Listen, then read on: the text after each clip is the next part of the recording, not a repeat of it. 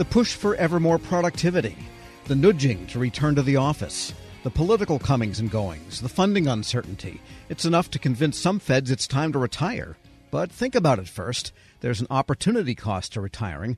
We get more now from retired federal manager and financial advisor Abe Grungold. And Abe, the instinct to retire needs to be accompanied with a lot of thought, doesn't it? Yes. If you're thinking of retiring at the end of this year, there are a standard list of questions that I always suggest to my clients. And these 10 questions are Are you eligible to retire? Can you afford to retire? Are you allowed to keep your health insurance plan in retirement? Are you going to keep your federal long term plan in retirement? When are you going to be eligible for Social Security? When should you elect Social Security? How much life insurance are you going to need in retirement? What should you do about Medicare? Should you transfer your TSP to an IRA? And how do you handle your TSP with respect to withdrawals and inflations? So these are the 10 topical questions that retirees or potential retirees need to think about before they start filling out their paperwork. Now, it seems like the first consideration of the 10, your eligibility, would be the simplest. Well, Tom, it's only simple for those people who have put in a significant amount of time in the government. You are eligible to retire if you reach your minimum retirement age plus 10 years of federal service. You must have that to obtain a retirement. You can have a deferred retirement but when you select deferred retirement and you don't have your MRA, you can lose a lot of your available benefits. And with respect to your keeping your health insurance under the federal employee health benefits plans and your long term care insurance that you might have had through the federal plans, what's a good source of information for determining what you can keep and what you can go forward with? Well, that's a good question with respect to health insurance, a lot of people carry their health insurance through their spouse. So before you retire, you need to ask your spouse what are their insurance availability in retirement, the cost of it, and how far away are you going to be to Medicare. So it's really a dollar and cents issue. So you need to research that out on the OPM website and on the Medicare.gov website. Now, with respect to long term care insurance, the best thing to do about long term care is to hang on to it if you have a policy, because long term care is getting exceedingly expensive as we age. My mother was in a nursing home and she had to pay $150,000 per year in a nursing home.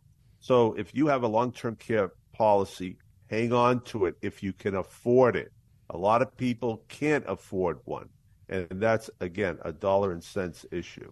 And the question of Social Security and when to elect it for FERS employees and you know those that came later or that might have come to the government, you know, mid-career and didn't have an entire federal career, they're all eligible for Social Security. Although I know a few CSRS people still haven't quite retired yet. But for those people that can get Social Security after government work, that when to elect always elicits a lot of debate when people talk about it. Some people say, take it now. You don't know how long you're going to live. Why leave it on the table? Others say, well, I presume I'm going to live long enough such that the monthly payment is much bigger if I wait longer. How do you know the right answer there?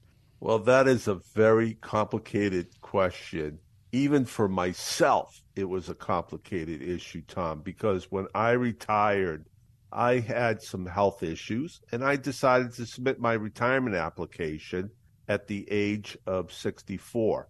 Now, my wife stopped me and she said, Abe, why don't you take it at full retirement and let me take it early? And that way, I hate to say, if something happens to me, my wife would get the higher of the two. So that was a strategy that we as a married couple discussed. And I thought it was an excellent idea. And here my wife pointed something out to me, and I withdrew my Social Security application. So you really have to look at your budget. Do you need Social Security now to pay your bills?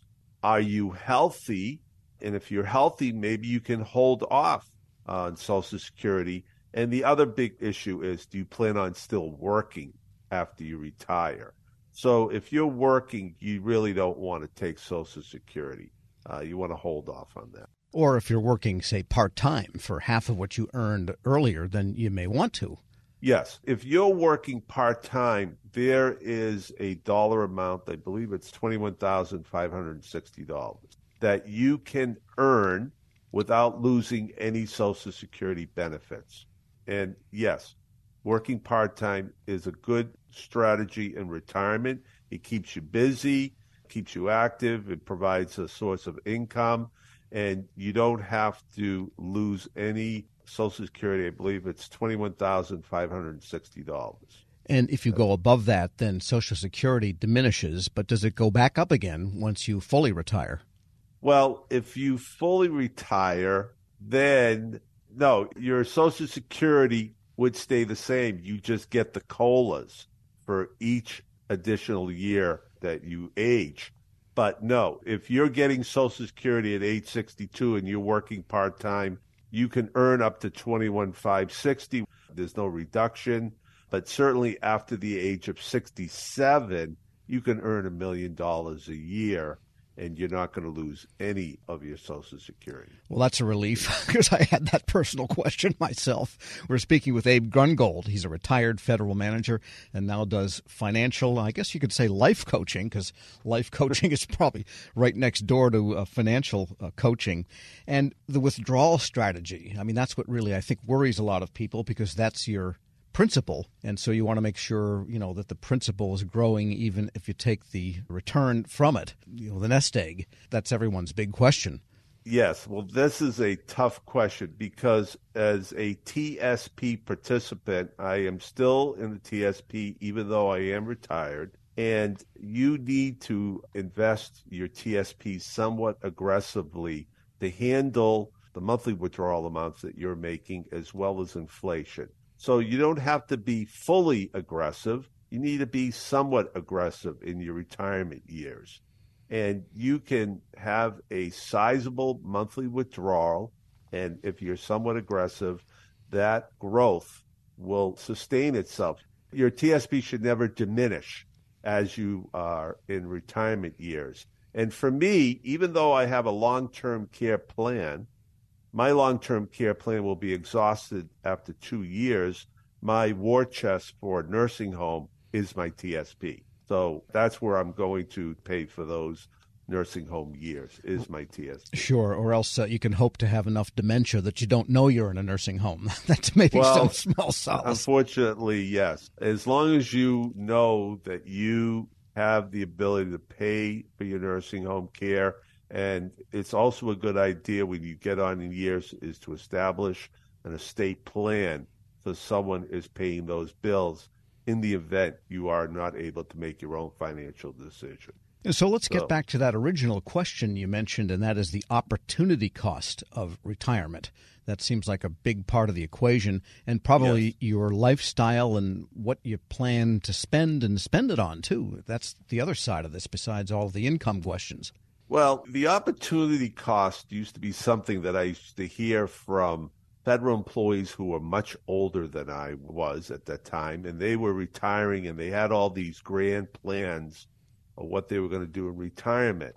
And let's say you are earning $100,000 a year as a federal employee, okay? And you're going to get a $40,000 a year pension. Now, say you just want to have a mindless job in retirement. You want to work in a flower store or you want to work at Home Depot. You want to work part time or whatever. And you're earning $40,000 a year. Well, now you're earning $80,000 a year. You could be working full time in retirement, working in a flower store at Home Depot, and you're working full time. You're losing $20,000 a year by doing that. Now, a lot of people work remotely. They want to teach English to people remotely. Okay, fine. you're earning that $40,000 a year teaching English. You are also getting a $40,000 pension. You're losing $20,000 a year and you no longer have that government computer. You have to go out and buy a computer now. You have to buy a headset. So there's a expense to incur in order to do that part-time job. And both jobs that I mentioned, you're not getting the TSP matching of 5%. And that was a loss of another $5,000. So you really have to understand what is it you're going to do in retirement and how much are you going to earn. And maybe it's just a good idea to work an extra year or two. And you have to evaluate that opportunity cost. And before we get complaints from the florists, it might be that you really like flowers because flowers can be a very creative type of endeavor. So please, no complaints from florists. We love you. So the idea of working another year, but that predisposes the idea that you like your work because a lot of people just burn out, maybe. Yes, that's true. I, I had a friend of mine, a very close friend of mine. He was a federal manager high up, and he had to retire to take care of his spouse but he still wanted to keep busy. So he worked at Home Depot in the landscaping department. And he did it just, you know, for the physical aspect of it. And he enjoyed it. And I said, you know, that's a wonderful idea. You stay busy, you're working, and you enjoy what you're doing. Yes, people get burned out. And, you know, government jobs are very tough, especially these frontline jobs that people just don't want to do anymore. They can't tolerate it. So it is difficult. I actually had a great government job. I worked remotely, but I was a lucky person. Well, yeah, I know what it's like because as a person who loves what I do every day, I love getting in here in the morning and firing up the computer and seeing who am I going to talk to today. I mean, it's hard to beat that.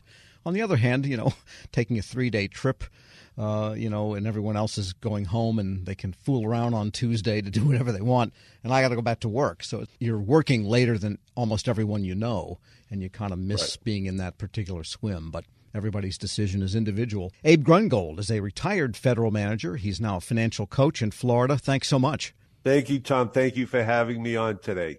We'll post this interview at federalnewsnetwork.com slash Federal Drive. Subscribe to the Federal Drive working or retired, wherever you get your podcasts.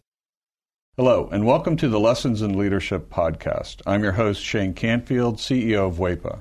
Today I'm thrilled to be joined by Dr. David Wilson, president of Morgan State University.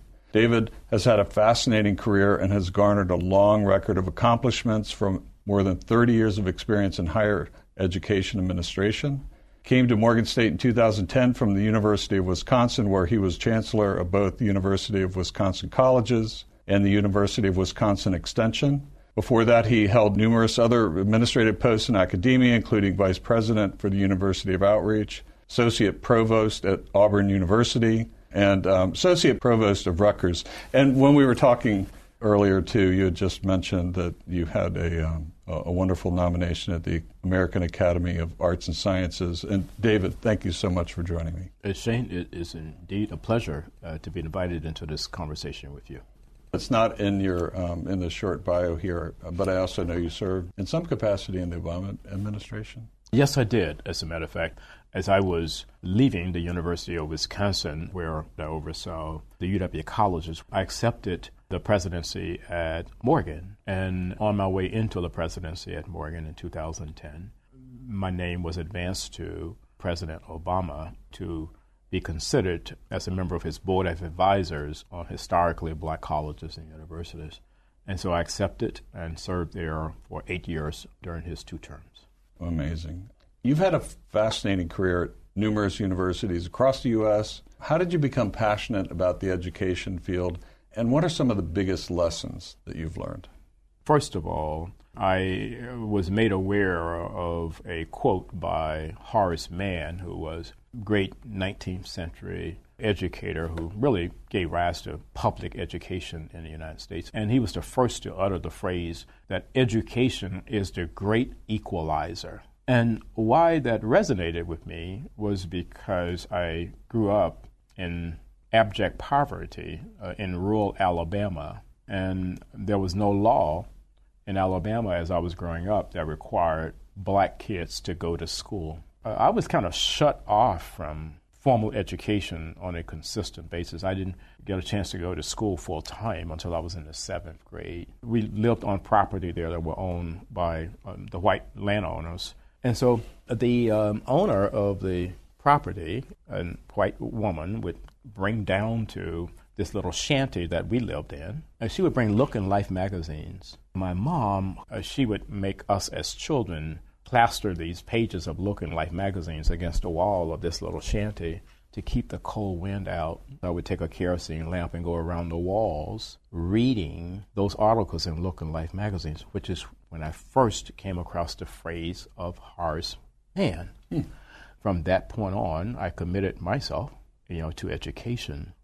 It's an amazing story, and two things occur to me. One, it's almost incomprehensible that this happened during our lifetime. Know, that to me is uh, almost shocking. It's also truly inspiring that you recognized that you could do more and sought out to do that and were successful at it. So when you think back on that experience, how has that informed, shaped, influenced your leadership position now as president of Morgan State? It, it had to have had an impact, but how would you articulate that? So if you go back to that Alabama environment, what I saw, it was just so many people, my own brothers and sisters, who were 10 times smarter than I was. But my first five brothers were illiterate. They never got an opportunity to show the nation how brilliant they were. Therefore, I really took on this whole notion that my life had to be about ensuring that individuals who were drowning in potential and they didn't realize it would be in a position where they would realize it.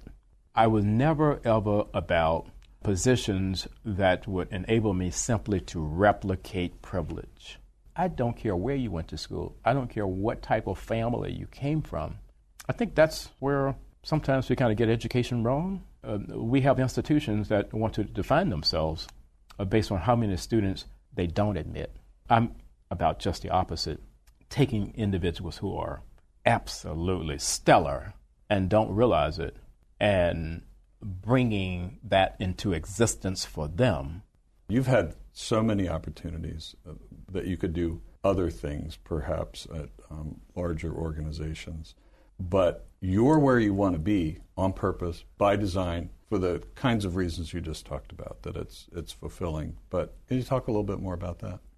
There have been so many so called top 50 institutions in the United States that have come aggressively after me. And, you know, I flirted with a couple of them, and I went home to Alabama because these two were very serious. And my family is brutally honest with me, and they keep me grounded. So I flew down and began to talk with them about these institutions that were coming after me. I was thinking they would be impressed. And when I finished, my youngest sister said to me, Now, are you finished? Clearly, we are not understanding why you would even consider leaving Morgan. It just reassured me uh, that I'm living my purpose at Morgan. And it is joyful uh, to be at a place where you want to be versus being at a place where others think you should be.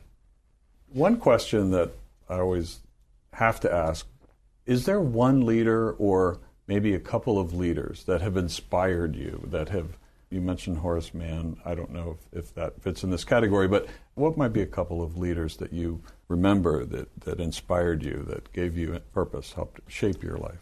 In 1989, when I was selected as a W.K. Kellogg Fellow, we had to be introduced to leadership that was different in a lot of ways than the leadership that we had been exposed to. In February of 1990, uh, Mr. Nelson Mandela was released and that's where I wanted to go and meet Mr. Mandela. We had no idea that he would grant an audience, and he did.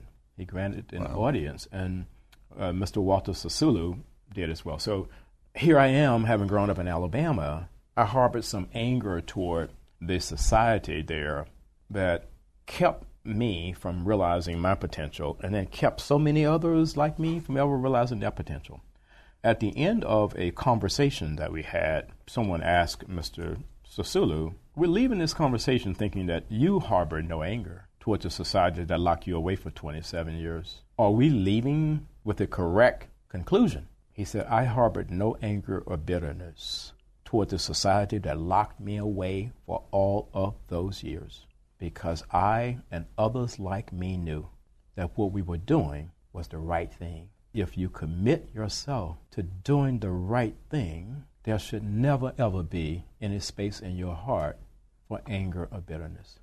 And that was transformational for me and why I respect and admire Mr. Nelson Mandela and Mr. Walter Sisulu today.